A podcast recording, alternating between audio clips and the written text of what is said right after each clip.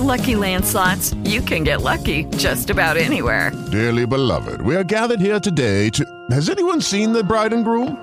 Sorry, sorry, we're here. We were getting lucky in the limo and we lost track of time. No, Lucky Land Casino, with cash prizes that add up quicker than a guest registry. In that case, I pronounce you lucky. Play for free at LuckyLandSlots.com. Daily bonuses are waiting. No purchase necessary. Void where prohibited by law. 18 plus. Terms and conditions apply. See website for details. Blog Talk Radio. Good evening, everyone. Welcome to Working for a Living radio show, where we present opinions that matter. Tonight, we're joined by co-hosts Jeff Brown, Teri Crial Norris, Travis Carr, and I'm your moderator, Leroy McKnight. Uh, we have a few announcements tonight. Uh, first one uh, today is May 1st, and around the rest of the world, this is designated as International Labor Day, a day originally intended to be a tribute to those at the Haymarket Massacre in Chicago, Illinois, in the 1800s. We never, as a, a country in the United States, recognized that day. Uh, the second one is please remember to decline to sign any petition you are presented with regarding Michigan prevailing wage. That's for the only for the Michigan uh, residents that listen to the show. Uh, the building trades uh, have an issue going on, and if you decline to sign, it helps to pre, uh, uh, keep the prevailing wage, preserve it. so we'd like they would like everybody to uh, declined to sign any petition regarding prevailing wage.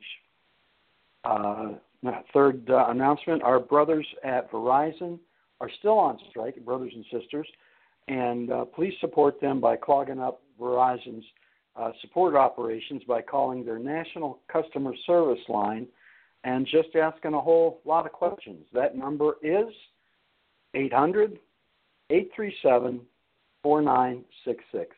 I'm sure you have a lot of questions for Verizon while the strikers are on strike, and that does help them uh, because it deters this uh, Verizon's efforts. Uh, so on to emails and comments. Uh, we had a couple emails here. Uh, first one came from Edna.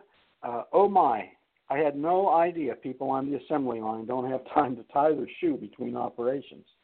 Again, that's from Edna, and Edna, that's that's a sad commentary. Uh, we're sad to hear that and, and have that going on in the plants ourselves. So the second email, uh, things have gone a long way downhill since I was in the plant. This needs to be stopped. That's from Stan. Uh, thank you, Stan, for your email this week. Uh, in the news, um, I'm going to uh, hand this off. Let's see. Let's get the rest of the co-hosts online. Uh, I believe this here is uh, Jeff Brown. Uh, we'll get Jeff on. Jeff, are you there? Uh, hey, Leroy, how are you? Hey, thank you, uh, Jeff. Uh, we're we're doing pretty well uh, here this evening, and uh, let me get Travis on. Uh, hi, Travis. How you hey, doing? Pretty good. How you doing, Leroy? I'm doing real good. Thanks for being on the show tonight.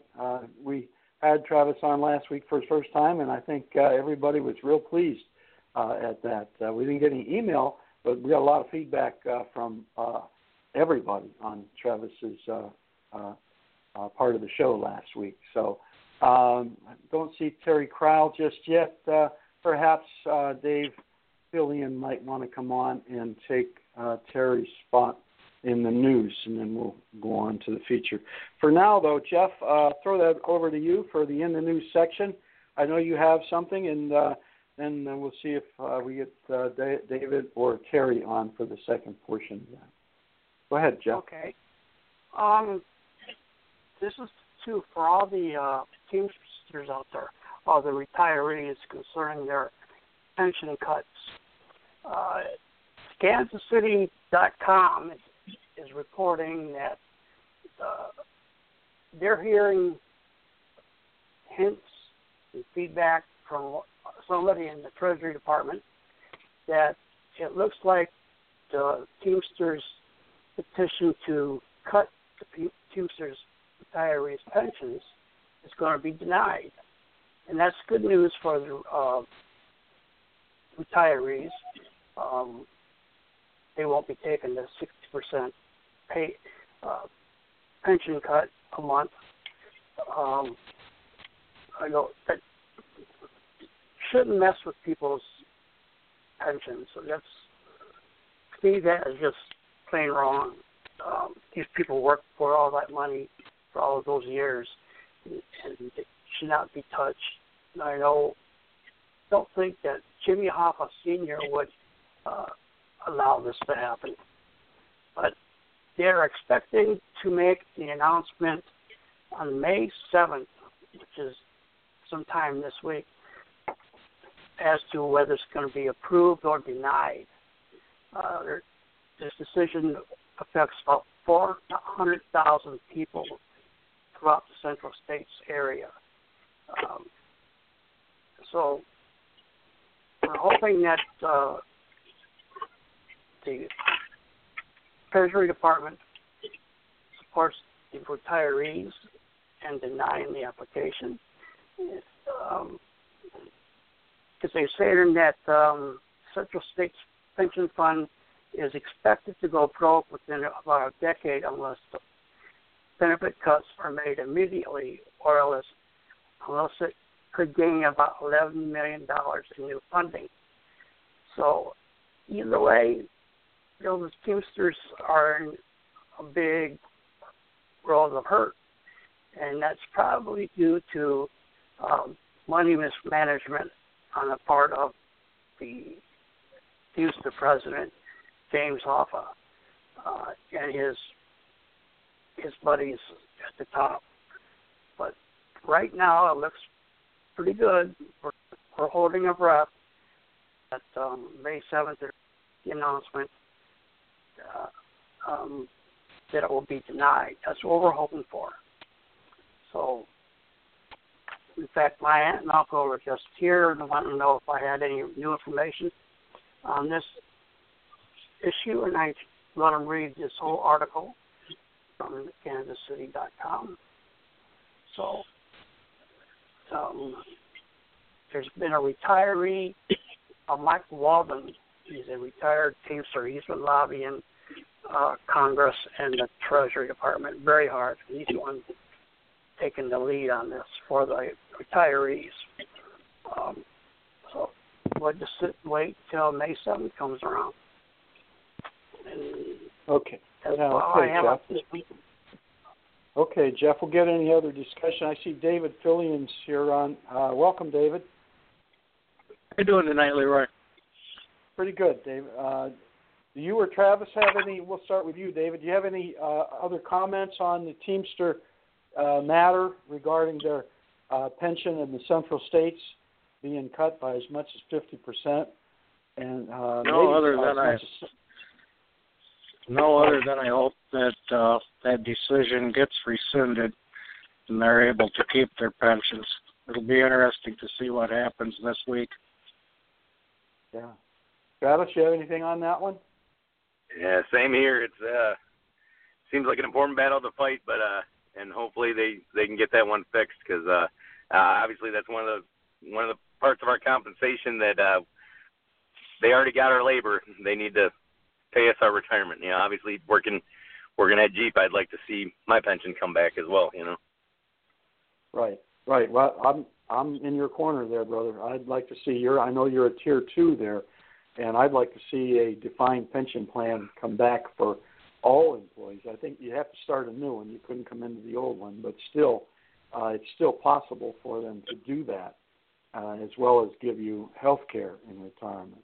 You know, so, and that might even have to be another structure, but at least you'd have it. You don't have to work till you're 65 in order to get you know, Medicare. So uh, that's off topic a little bit, but let me let me say, uh, you know, even even the companies are mad at this. UPS put some uh, stuff out about this. A lot of these folks in the Teamsters actually work for UPS. Uh, they're going to, uh, if this goes through, they have to pay 3.8 billion dollars, uh, and uh, you know, you know, if they have to pay it, then they have to pay it. But they said, you know, when we when we bought out of this pension plan, the uh, uh, laws were such that they couldn't come after retirees any longer, and they would be no matter how the pension trust got handled, they would be covered under the Pension Guarantee Trust Board or uh, PBGC, uh, and that's the federal government. Uh, if there was a problem, and now Congress has changed the law any number of times with the Pension Protection Act and then the Act of four, uh, 2014, uh, and and changed this, and that's sad uh, that they've come in here after the fact when pensioners are you know already drawing their money, and Congress really causing this problem. Uh, so uh, as we consider who uh, we send to Congress, we ought to see if they're d- disposed to be changing these pension laws yet again after the fact, and that's just simply wrong that that takes place by Congress. And you know the people are mad, but the companies are mad as well because they figured that this was enough to sustain everybody. And the people, you know, our members, the, the Teamsters thought it was enough to sustain everybody. And now, with the new laws changing and and the accrual systems uh, uh, structures uh, recalculating, this has become a serious problem. And we wish, I believe all of us wish, our brothers in the Teamsters and brothers and sisters in the Teamsters the very best success in this. And if the if the companies have to pay more money, so be it. So be it. Let them pay. They looking around these country these companies are, are swimming in money. You know, they we talked last week where GM's one year profit went from four and a half billion to nine point seven billion, I believe it was, uh, and they're paying the the CEO another seventy percent on her original uh, money from last year. She made that much more, so they're swimming in money. They can do that. So good luck to the Teamsters in their uh, real hard efforts, and that brother up there from Wisconsin that's leading the way. Thank you, brother, for doing that. We appreciate it. So. Uh, uh, for now, uh, David, do you want to uh, take on that next item in the news, please? Yeah, I have one more thing on the uh, um, pensions. Um, I Oh, sure. put up the language. I put up the language for uh, um, the CR omnibus uh, legislation that was passed. If anybody wants to read that, it's there on the page now. On the working for a living page. That's correct. Okay. So anybody that wants to read that may have to join the page, but certainly, uh, uh, you know, we welcome you to come on and join the page if you want. Uh, so uh, David has that posted, so we appreciate that, David. Anything else? Anybody, Scott, on that issue? Okay, then go ahead, David, on the next issue. All right. Yeah, we got the, the Verizon strikers still out on strike. Um, their contract ended April 9th. Um, the workers there are strongly reacting to the ultimatum delivered by management this Thursday. Company officials declared that the concessionary proposals they handed the union was management's last and best and final offer. As the strike by 39,000 workers continues into its third week, workers also face an April 30th cutoff of their health care benefits, um, which would have been yesterday. Um, I certainly hope that that doesn't happen, but it appears like it's going to. Um, I know they face a serious issue with uh, scab workers. Um, However, they are mounting a fight back, and they are seeing some support from uh, uh, the community. Um, the hotels that uh, put up the scabs have uh, discharged them and uh, kicked them out. Also, um, transportation um, to the place was uh, to the plant um, has been cut off as well. Um, so um, I really appreciate the uh, support from the community for these workers, and uh, hopefully the strike will end soon. Um, they want to do just about the same thing here at Verizon um, that they do at GM, and that's to uh, force out the older workers and replace them with uh, lower paid workers with no uh, um, pensions and health care when they retire. So you know we're seeing Yeah. we're seeing this in every every sector. So the Verizon strike is a very important strike to win.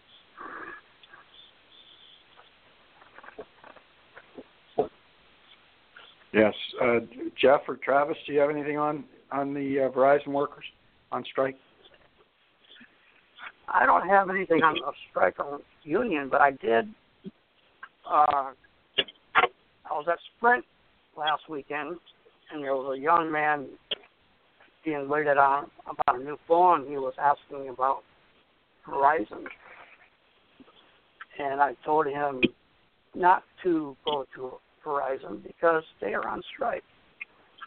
And young man, looks like in his late twenties, uh, looked at me. He says, "Really?" I, it turned out he was a member of the IBEW. He says, "Well, I ain't going to Verizon then." Even the, the Sprint worker uh, didn't hear nothing about it, and he is.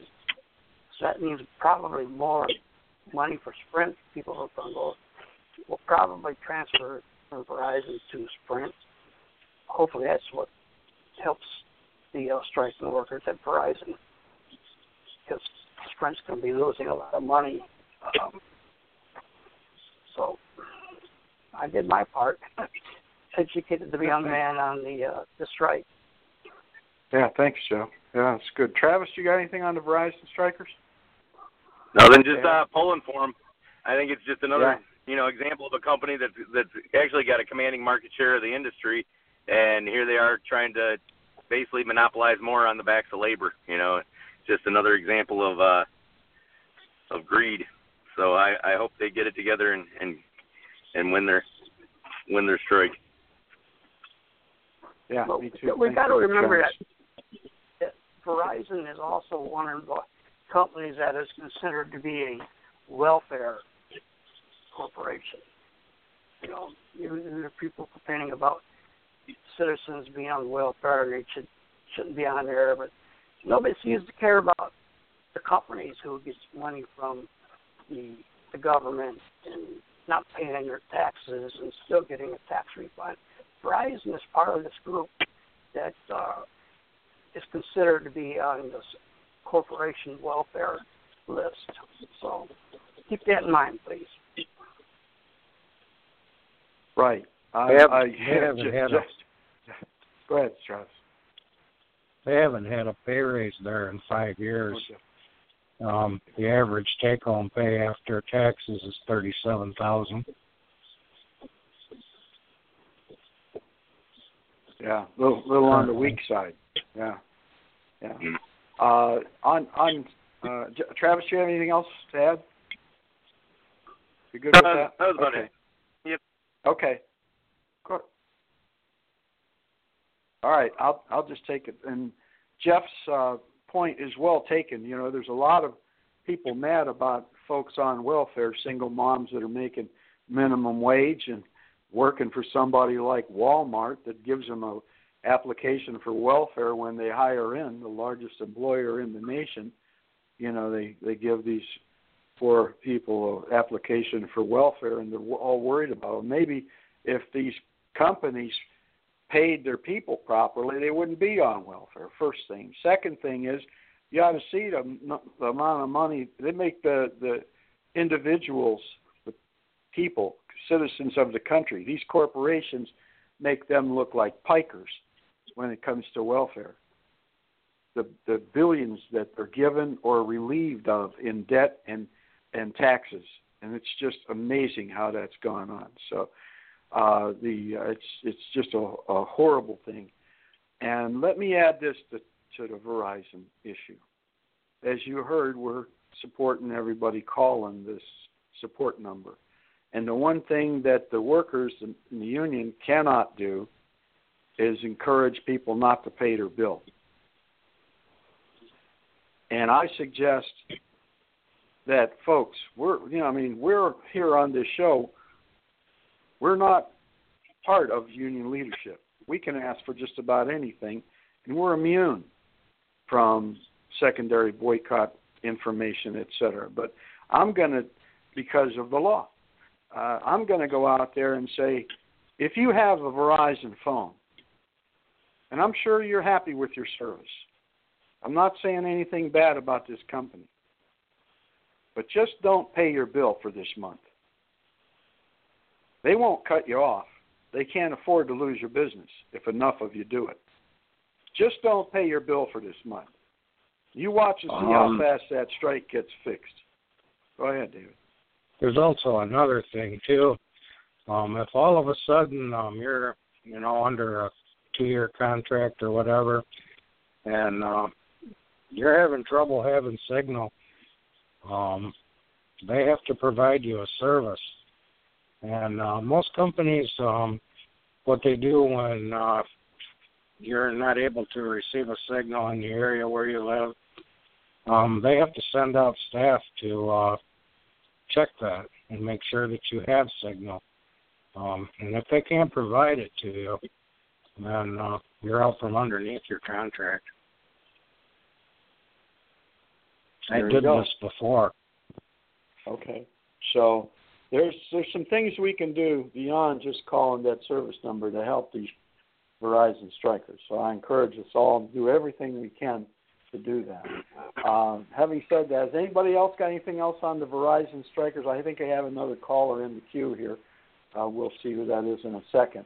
But uh, if without anything else on the Verizon strikers, Travis, you want to give us an update about FCA and what happened this week in the news there, and then I'll check on our, our guest. Okay, Absolutely. go ahead. so in the in the free press this week, they uh, kind of went over FCA's plans to move the Ram to Sterling Heights and uh, move some Jeep product to Mexico.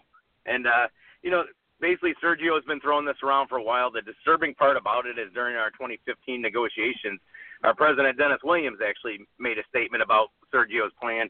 And basically, his statement was that uh, the UAW's got to get in alignment with uh, making it more readily available and easy to move these products in and out of our plants. And uh, to me, that was founding that he said that because of all the jobs that are attached to these products.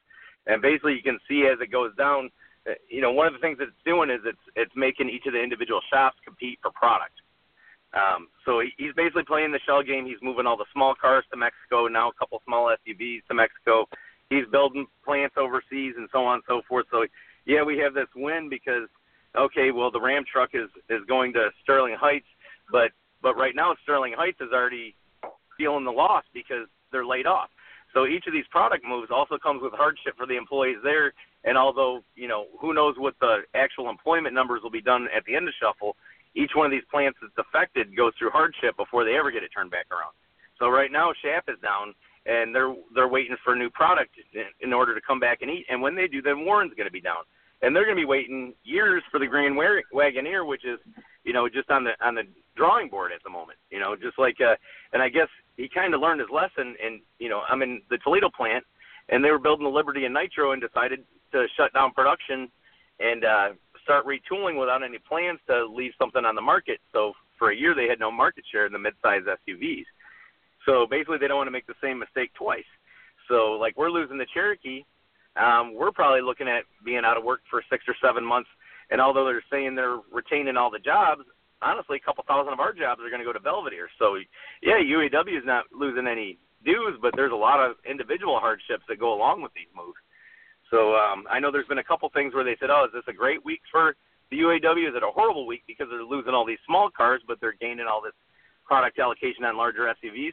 Um, to me, it's a lose-lose because although we are retaining job levels, at best we're we're staying even. But like I said, we're moving from town to town. So now the the town of Toledo is going to lose a couple thousand jobs, but the town of Belvidere is going to gain a few. So so it's it's really I don't I don't see how any loss of jobs in any factory can be looked at as a win, or losing any production to to foreign entities could be looked at as a win. So so to me, it's it's a loss loss.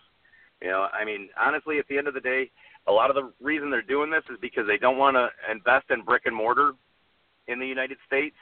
So uh, in order to to forego the cost of anything like that, or to you know, for all these uh, plants that that have a failing product, they could just as easily uh, ramp up the production, bank them some overtime, so on and so forth. But they're basically just putting one plant down to set up another, and and most of the product the plants that are down for, um, it's all in the future.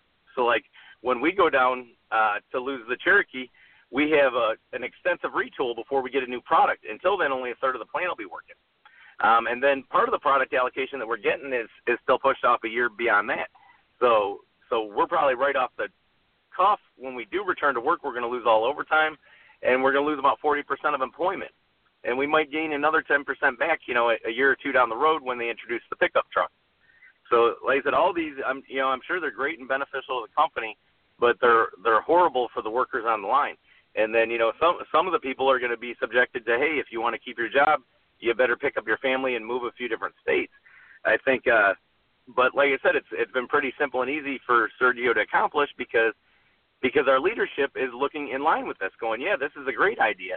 Not looking at alternative things that they could they could present to force them to retain the the employment levels in similar numbers in each of the areas, you know, and, and do things that are you know, not only beneficial to the company, but also are looking out for the better interest of the workers. You know, like right now, like I said, in Toledo, we've been working 60 hours um, scheduled and, and every Sunday and all this other stuff. And, and the last two years, we've built the production number or, you know, broken the production record for our plant in Toledo by 100,000 units, two times in, in, a, in a row.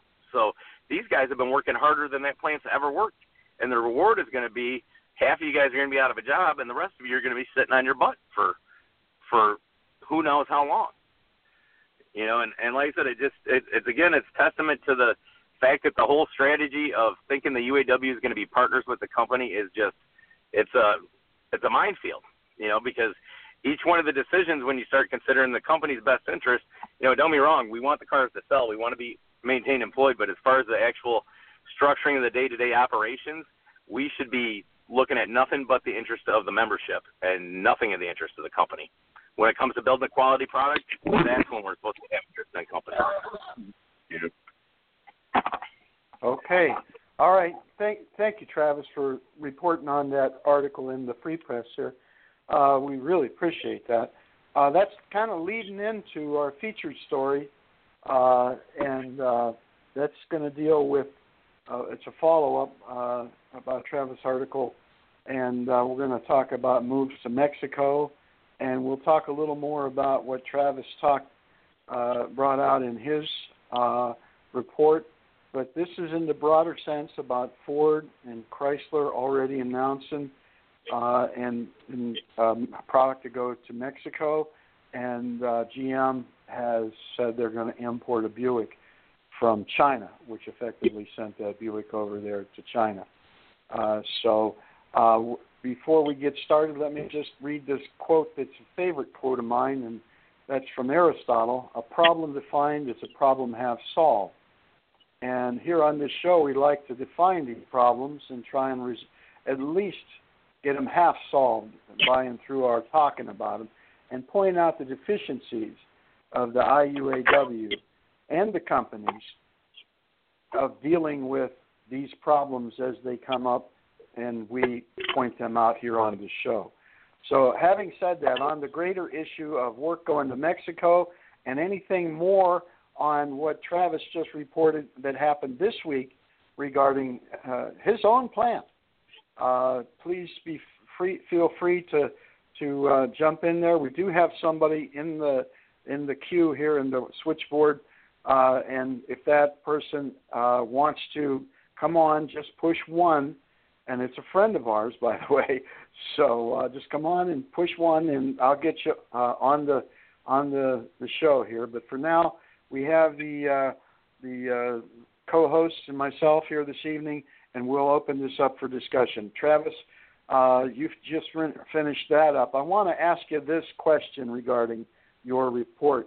I know that your plant also was the plant that led the way and chastised the vice president of the FCA department when he came to speak, uh, very uh, strongly chastised him when he came to speak in Toledo regarding the agreement, that the tentative agreement that they tried uh, to get passed in the first round. Your plant led the way of turning that down the first round with like a 87 uh, no vote, I believe. So it was a lot. Uh, yep. Yep. Do you think? Do you think maybe some of this is motivated by your actually standing up for solidarity and what's right in your plant regarding don't don't be given uh, these horrible contracts to us, uh, and you stood up for what's right? Do you think that could be? I, I don't want to put you on the spot, and you don't have to answer oh, no, if you I, don't want, because I know your I, position there. Is it actually? I I have a, a segment saved that was an interview with Norwood Jewell and Dennis Williams, and uh, it was during the the original tentative agreement, and they pretty much thumbed their nose at Toledo. Um, because basically the city of Toledo rallied together because um, originally they said they were going to pull the Wrangler, not the Cherokee, and the city of Toledo spent millions of dollars, uh, purchased some land, uh, began to abate it, you know, did all these things to kind of make a property available for them to expand the Wrangler because they had threatened to remove our product. Um, wh- when the tentative agreement came out, um, to everybody's shock, there was no intention of moving the Wrangler. It was all about moving the Cherokee. So here it was, you know, we rallied and sold bonds and, and got the city to purchase this land and, and cleared it off and what have you. And it was never the plan. And, and basically, Norwood and Dennis both kind of gave a little chuckle to it you know, and and that in and of itself kind of tells you there's there's something punitive there, you know. Um, basically, at the end of the day, you know, we were definitely vocal about not wanting to go along with this whole new new UAW that doesn't seem to have the best interest of the workers at heart and seems to be looking at at the company's goals and needs a little bit more strongly than the workers. And and yeah i'm i'm absolutely sure that that they weren't happy that toledo didn't play ball. And and I wouldn't be surprised if if pulling the Cherokee didn't have a little bit to do, you know, that decision had a little bit to do with with our reaction to the national contract.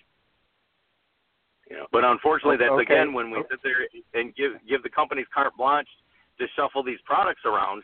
You, like I said, once again, you also make incentives for for individual plants to compromise in order to not be threatened by this. You know, so basically, it's a way uh, another level of how to pit the workers against each other. You know, and at least okay. from my point of view. Okay, and I, I would say that being punitive to the membership is is a uh, deficiency of the IUAW leadership, and uh, backing out on an agreement that they make with a local community like Toledo, where they've asked them to spend money, sell bonds, all manner of things, backing out on that agreement and getting that work in there is also a deficiency of the IUAW. So, having said that, uh, if you don't mind, Travis, I'm going to try and see if Jeff has some more to add. Uh, Ford just did some of the uh, con- uh, same things here a couple of weeks ago, where they sent what 1.6 million dollars worth of assembly operations down to Mexico. Uh, Jeff, you want to comment on some of that and anything else that's been discussed here in this uh, story that we're covering, feature story tonight? Yeah, what they're doing is, is they're building another plant down there, I believe. Um, their plan is like Travis says, they want to build all the small cars in Mexico. Um, we just my plant lost the uh, overflow build for the Fusion. We went back to Mexico. Um, so now we're making the Mustang and gearing up for the Lincoln uh, Continental. And my my whole thing is with the big three is when they had the money in the 1990s and 19 late 1980s when they were making money every quarter.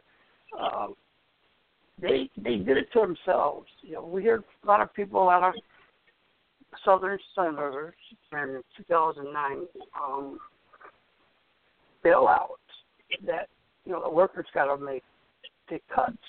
Well, my my belief is that the big three, uh, except for Chrysler, when they had all this extra cash, they went out and bought four car companies. Ford bought uh, Land Rover, they bought Jaguar, you know, GM bought Saab, a couple other companies, and they were making any money. So their bad spending habits in the 1990s is what caused their downfall 10 years ago. it's not the workers' fault. A lot of people don't understand this. Um, it's you know, there's a lot of stories going on. People don't know the truth, and um, fortunately, if us old timers were old enough to remember what happened. Um, soon as Ford sold uh, Land Rover and uh, Jaguar, they started making money again. So it's just mismanagement by the big two, I'll say, because Chrysler didn't do much. I did see something about Sergio wants, they were saying that they're still looking to uh, partner up with either Ford, GM, or Volkswagen. I think there's one other company recently, he said. Um, yeah, Google is the most la- latest, greatest. yeah, they're, he's he's still trying to sell uh, them off to you know joint partnership, and that that's we can take that as far back. Like when he ran Chrysler, he was trying to uh, merge with GM and Ford, so it's not something that just happened. Chrysler's always had a problem. Um, it's just, it's uh, I just can't believe what we're going through these days. The whole country. Um, you know, it just to me it's very disappointing. I have to remember to, you know, turn my head and fight the issues as much as I can. But uh, yeah, people who want to need to research what I just said. Please do, because that is a fact. They did buy other foreign car companies in the 1990s that did not help them in any shape or form. So, well, and and here to get is again, you know, just a few months after contract season when they've told us that they've squeezed every drop of juice out of the lemon, and uh, sure enough, here it is. They all of a sudden have money to to spend money on infrastructure overseas. Yeah. Infrastructure and big bonuses for the CEOs. You know, oh yeah, astronomical.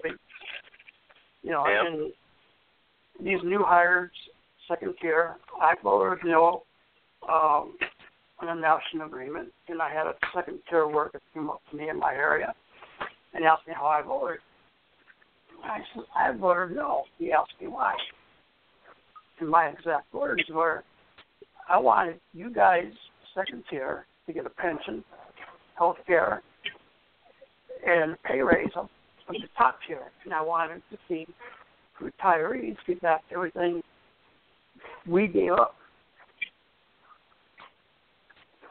I'm going to keep doing that until either I die or somebody Solidarity House gets their head out of their butt and starts doing the right thing for the membership.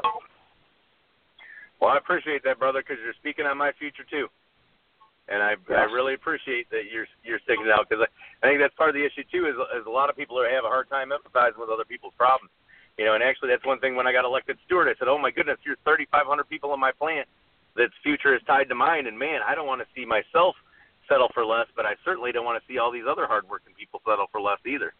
You know, so that's commendable right. that uh right. I, that you Travis, up for I, I think I, I think you and all of the tier twos can uh, rest assured, notwithstanding that I know there's some in ill you know some ill will in the plant floor when you're working next to somebody that's making twice as much as you. I know that's going on, but believe me, there's there's a whole lot of folk out here uh, that work or have worked in the plants, retired now, that think everything that's gone on since 2007 regarding Tier 2 and taking them out of the pension plan and out of the health care plan is just absolutely wrong. And it should not have occurred, and we would like to see it reversed as soon as possible. In other words, start a defined pension plan for all those folk who have been hired after the 2007 agreement and get them health care in, in their retirement. These companies are swimming in money, swimming in money. They can afford to do this. And they've hidden money. And we'll talk about that on another show. I was uh, telling uh, one, one of my friends uh, and he he knows I'm talking about uh, about how some of the ways that they can uh, actually hide this money and uh, siphon it off, and they're doing it. Believe me, they're doing it. So the profits that you're seeing are only things that they couldn't have hid otherwise in some other entity. So, and we'll get into that more in another show. But uh, they're swimming in money, and they can afford to pay for a couple bill, couple billion dollars a year. They can afford to pay health care and pension and new hire uh, wages. I mean, tier tier one wages for all of the new hires that have hired in since 2007, and have everybody that hires in as a temporary have a pathway if they get 90 out of 180 days in any given time. That way they can uh, ascend up through the, the ranks as it used to be. Uh, used to be 90 days, you get your 90 days, and now they give you 180 days in which to get 90.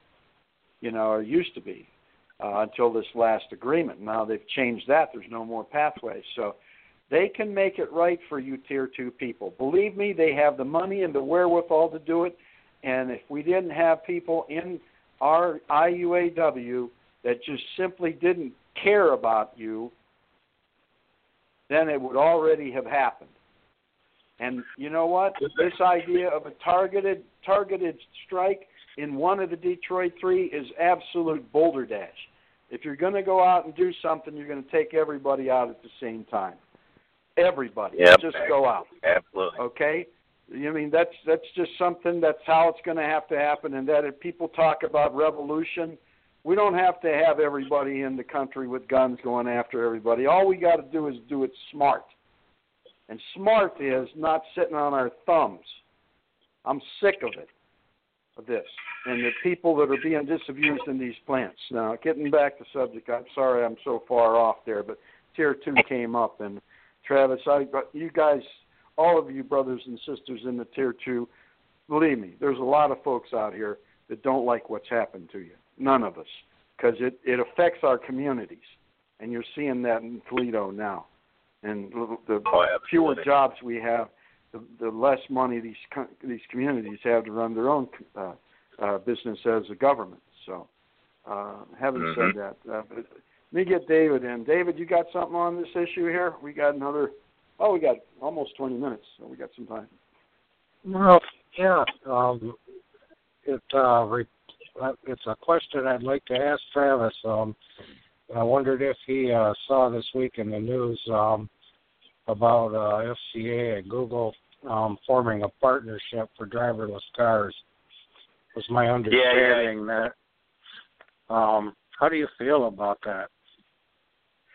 I think honestly, with FCA, I if they're going to try to partner up with anybody, I would like to see it be technology, um, because it seems like the the future of cars is going to be all the connectivity and bells and whistles and what have you.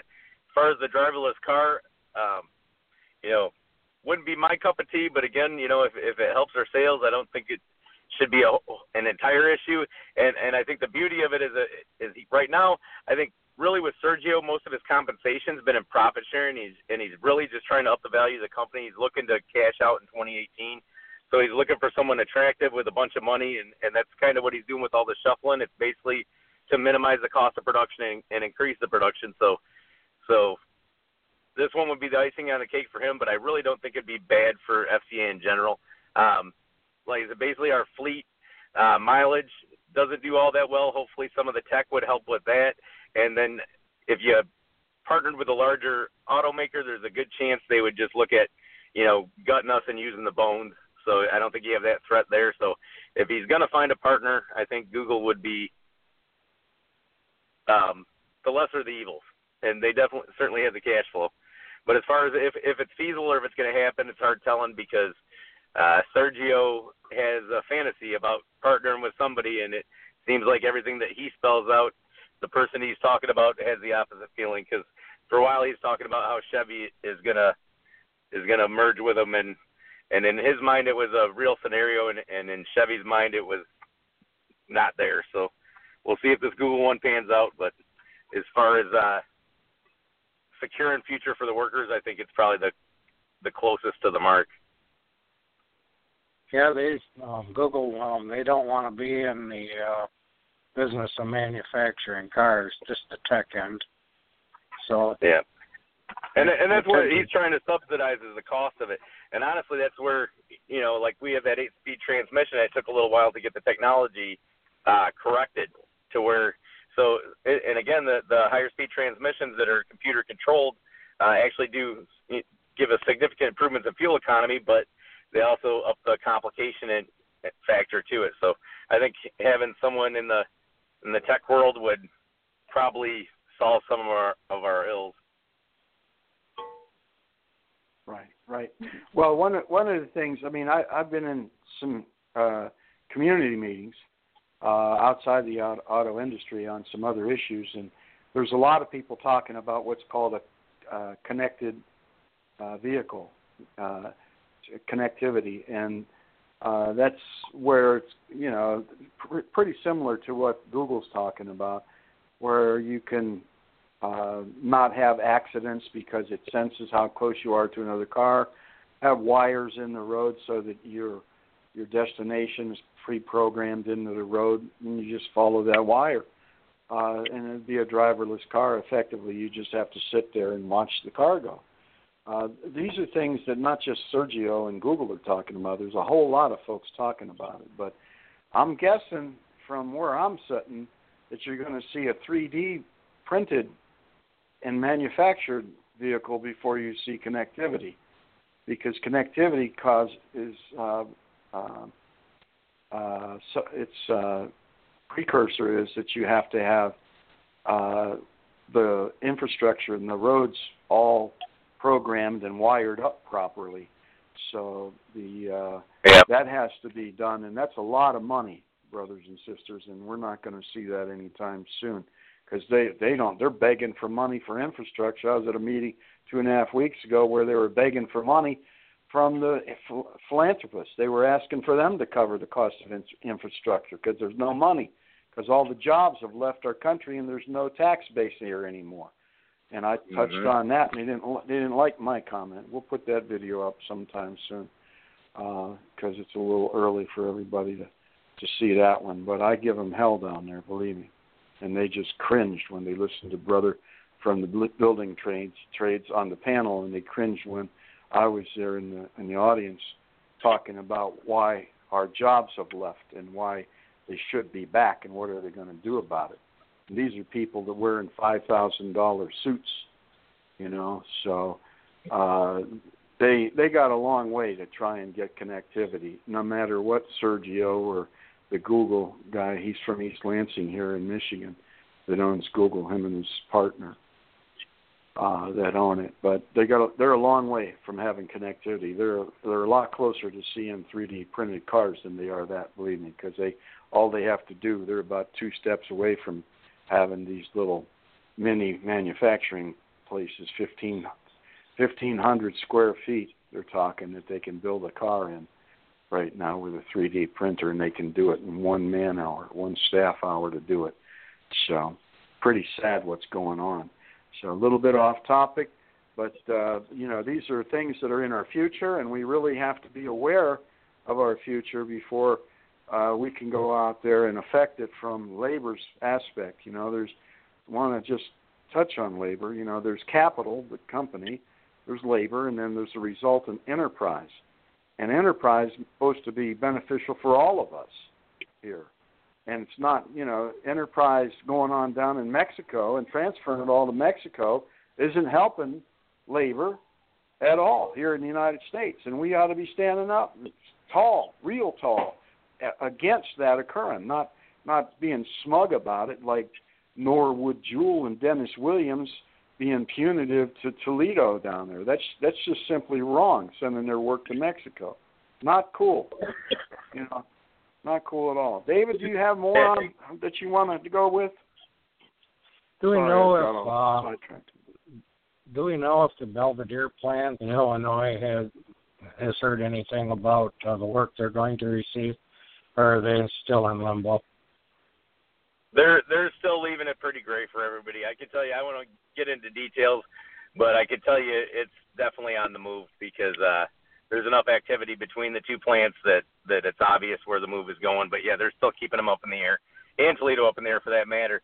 Um, and from what I've seen, because I'm relatively new to this, but from what I've seen, is uh, basically the the company doesn't like to let you know when they're going to pull the rug out from underneath you to begin with. So that's part of the deal with it, you know.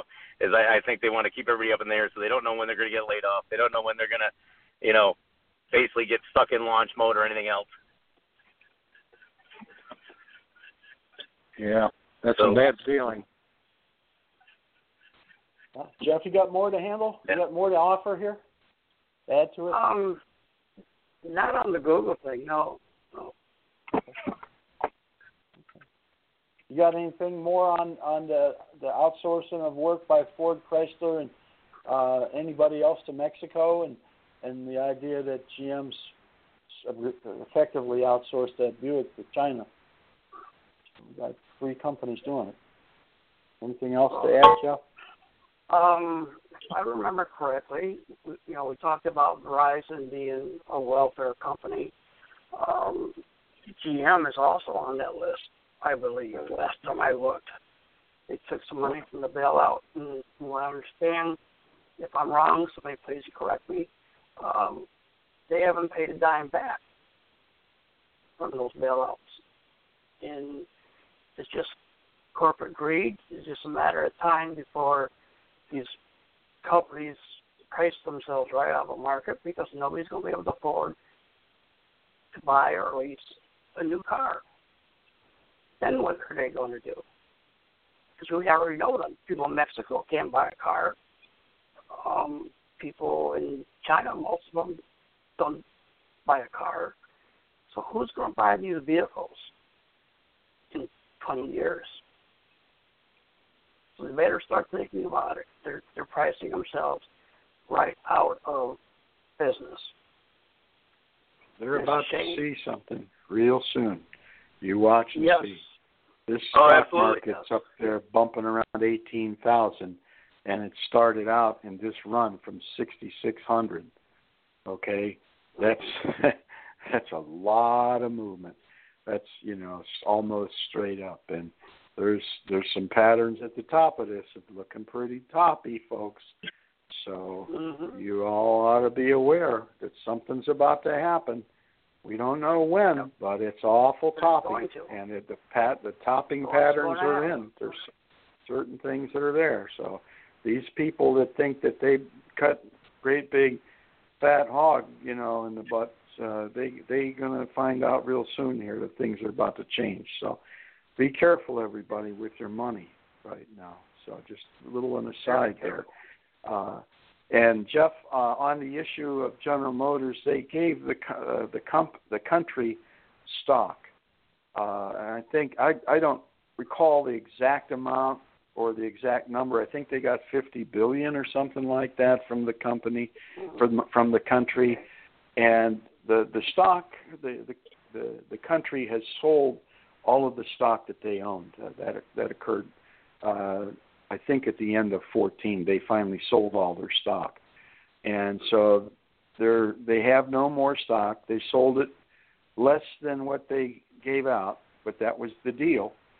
Uh, so that General Motors uh, really didn't pay them anything, just gave them some stock that they sold for less than what they actually gave the company.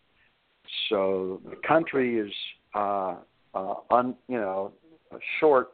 I'm going to say about 12, 12 billion or something like that uh, after they sold their stock, but they hold no more stock. Company, the country is out of the business of shareholder for General Motors. The United States government's no longer a shareholder uh, in a direct way like they were with that relationship. So maybe some indirect ways, but just just to clear that up. That that that stock giveaway is a losing proposal anyway. They did the same thing at FCA and uh, with our VEBA shares, and so basically we they owed us six billion dollars, and we we uh, re- took shares in exchange, and and they Sergio paid us back four billion dollars. So when the company was in the toilet, apparently these shares were worth six billion. Once the company's had a couple of years of record production, apparently they're only worth four billion. You know, and so that's you know right out of retirement health care, the thing that, that they can afford to give me. Mm-hmm. You know, so Correct. there's two billion dollars right out the door. Right. You know that that were Okay. you know was earned.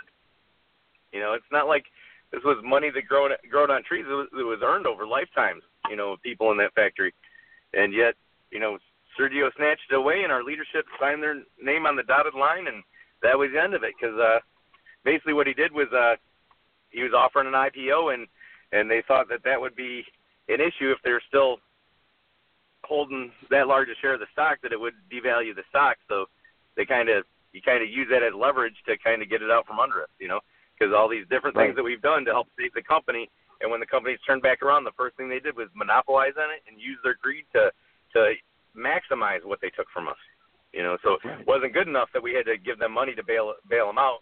They had to make sure they made a little profit off that deal as well, Right. Li- Little which tells you little what they history. think of the people that make their profits. Right.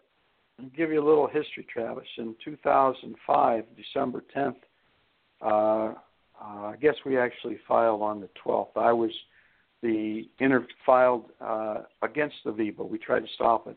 I filed as intervening plaintiff with a team of lawyers from Detroit and another team from just outside of Philadelphia. Uh, uh, they had uh, Supreme Court uh, experience. Uh, so we thought we had uh, this wrapped up and we were going to prevail and and uh, prevent this from happening. Well, in the end, uh, they they gavelled down and they chastised me. The, the judge did quite uh, uh, severely, uh, and then um, uh, after it was all said and done, they went through the bankruptcy a little bit and it bounced out of that all right. Uh, they even though they said it was legal to put our stock uh, into the VEBA, okay, as holders, they had to get a waiver from ERISA in order to do that because of the Enron rule. In other words, the the, the uh, employees members can only own so much stock, and to put to back the VEBA with our stock from the respective companies uh, was simply wrong. By the way, uh, we had joinder at the Cir- Circuit Court of Appeals, the Sixth Circuit Court of Appeals. So uh, I was the only one at that uh, hearing that uh, Ford, GM, and Chrysler got joined in the in the lawsuit. So I was actually uh, the intervening plaintiff for all three entities at that time, uh, and then we we were shot down at the that level as well, and then it went up uh, beyond there. But again, we didn't have any uh, success there either. So, having said that, uh, um, the consideration to go further was con- it was considered. Uh, but having said that, um, pretty knowledgeable about that. They had to get two waivers. They had they had broken the law twice. 35 year old ERISA law and the uh, EEOC. That it was uh, uh, against the law to give uh, older employees less health care than younger uh, employees or or members. We'll just use the term member uh, because uh, even though we were retirees, uh, as a, we're still members, and it's against uh, EEOC. So they had to get two waivers of law. So it doesn't matter what the legislatures uh, go ahead and uh, and sign into law through the president. These companies, because of their cozy relationship with government and the courts, the executive branch, legislative branch, and the courts, can just go do anything they want to do. So we're at a real disadvantage, and it's difficult to even find a lawyer to take a case because of that right now.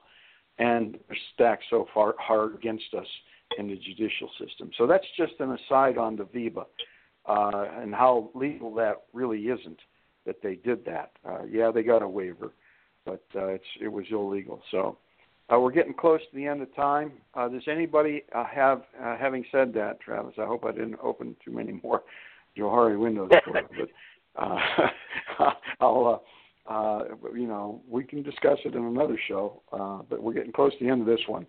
Uh, anybody have anything else to add that that they'd like to add uh, before we uh, think about closing this out real quickly, Jeff or David. Yeah, I want to. Um, we have a lot of people retiring in in the big big three. Um, they're taking advantage of the new la- retiree language. Um, mm-hmm. I wish all the retirees the best of luck in their new chapter in life. Um, we're going to miss y'all. Uh, some of you guys have been real strong supporters. You, are union activists. Um, we just want to wish you the best. Hope you made the right decision. Um, and just, you know, I've all, I, mean, I had a lot of good friends retired this year, and Friday was their last day. Um, we still have more coming up future months. People leaving on my plant. So I just want to wish the new retirees the best of luck, and um, we'll be thinking about you. That's all I got. Okay. Well, th- thanks, Jeff. David, you have anything real quick? No, I'm good. Okay, Travis, anything else real quick? Yeah, just while we're on the topic of today, you know, as far as uh, you know, I think just anybody out there listening really needs to think about this because, I mean, you can see as as the corporations looked at labor to bail them out of their financial issues, and then as soon as they turn around, the first thing they do is start shipping our jobs overseas. Is we really start need to think about the mentality they had, you know, in, in decades previous about companies that that chose to um, basically produce their products overseas. And we really need to start thinking about that as we spend our dollars and as we punch into clock every day is think about what those corporations think of the everyday working man, and we need to start thinking of them as adversaries. You know, when we're spending our dollars, when we're punching into work, and and when we're discussing things with friends, is we need to start going, okay, well, you know, it's it's going to be um, something we look at with shame when we see someone that bought, you know, the Chinese alternative to what they could have bought in America, because you know, at one point in, in time, people did look for a union label, and and now all of a sudden, you know, look at what's going on with Verizon, but but we need people to go, okay, well, here's the deal. Verizon, I appreciate your service. You do a great job, but you don't get any more of my business until you treat your workers the way they're supposed to. You know, because if not, you're going to have this small percentage of people monopolizing over all of us indefinitely because until we've said we've had enough, they'll keep taking. Exactly. Agreed, Travis. Thank you. Thank Agreed. you. I want to, yeah. Uh, let's just close this. Do you think that the Detroit uh, uh, uh, at Solidarity House in, in Detroit that the IUAW leadership has failed us in their ability to control the loss of jobs to foreign countries, third world countries, albeit that have actually have national health care. Have has the IUAW failed the member us the membership in its efforts and, and, and attempts to uh, curtail work being sent overseas? or to Mexico? do we have they consensus? Have failed at every yep. level. Yes. Travis. I believe failed is an understatement. It seems like they're they're applauding the opportunity to move jobs overseas to me. I have yet to see a firebrand speech out of Dennis Williams or anybody in in the IUAW uh, chastising these companies for what they're doing. And as a matter of fact, Dennis tries to rationalize it as it's it's a part of business and, and the way we practice it today. And I'm sorry, I don't excuse that as an answer. You know, just because it is doesn't mean that's the way it's supposed to be. And that seems like what our leaders seem to to carry the baton with. Oh well, it's cheaper in Mexico. I guess we'll just start shipping small cars there without a, so much as a fight. I don't remember anything from our president saying this is this is an egregious act, this is a travesty, or anything of that nature. He basically said this is the way of business in today's economy. Well, that's your okay. fault. Okay, thank you. Sounds sounds like we sounds like we have consensus there that the IUAW has failed the, the uh, membership in this regard and is deficient in its leadership in this regard of, of jobs leaving to Mexico and other countries. So, with that, I'd like to thank our co-hosts this evening on air, uh, Jeff Brown from Flat Rock, David Fillion from the Greater Lansing area, Travis Carr from Toledo. Uh, Teri Crial Norris was unable to be here. She's from the Brook Park area. Uh, Roberta Gaynor from the uh, area, uh, uh, kind of side, sort of out there, uh, and with us in spirit tonight and myself, Leroy McKnight. Certainly, uh, we appreciate all the listeners here. Um, remember that our uh, email address is working for a living at working for a living. And please follow us on Blog Talk Radio if you get the chance and listen to the show. Remember, this is a podcast, so you can check it anytime through the week or go back and listen to the historic uh, uh, shows if you want to. If you found value in this show, please tell just one more person. If you if you just let somebody else know that there's stuff here going on and you're being brought up to date and getting some education on different issues from a lot of lot of history here, a lot of experience from these folks, and we're happy to have Travis here to add an aspect of the uh, younger tier two worker as well.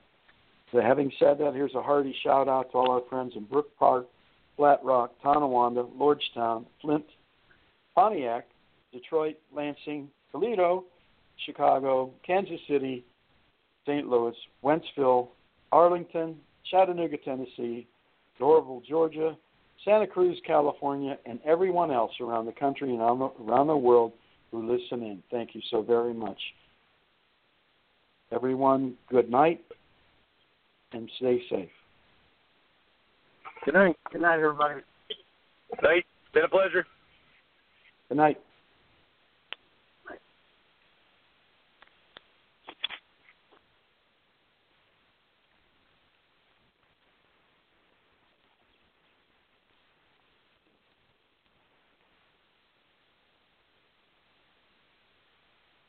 With Lucky Land slots, you can get lucky just about anywhere. Dearly beloved, we are gathered here today to. Has anyone seen the bride and groom? Sorry, sorry, we're here. We were getting lucky in the limo and we lost track of time. No, Lucky Land Casino, with cash prizes that add up quicker than a guest registry. In that case, I pronounce you lucky. Play for free at LuckyLandSlots.com. Daily bonuses are waiting. No purchase necessary. Void where prohibited by law. 18 plus. Terms and conditions apply. See website for details.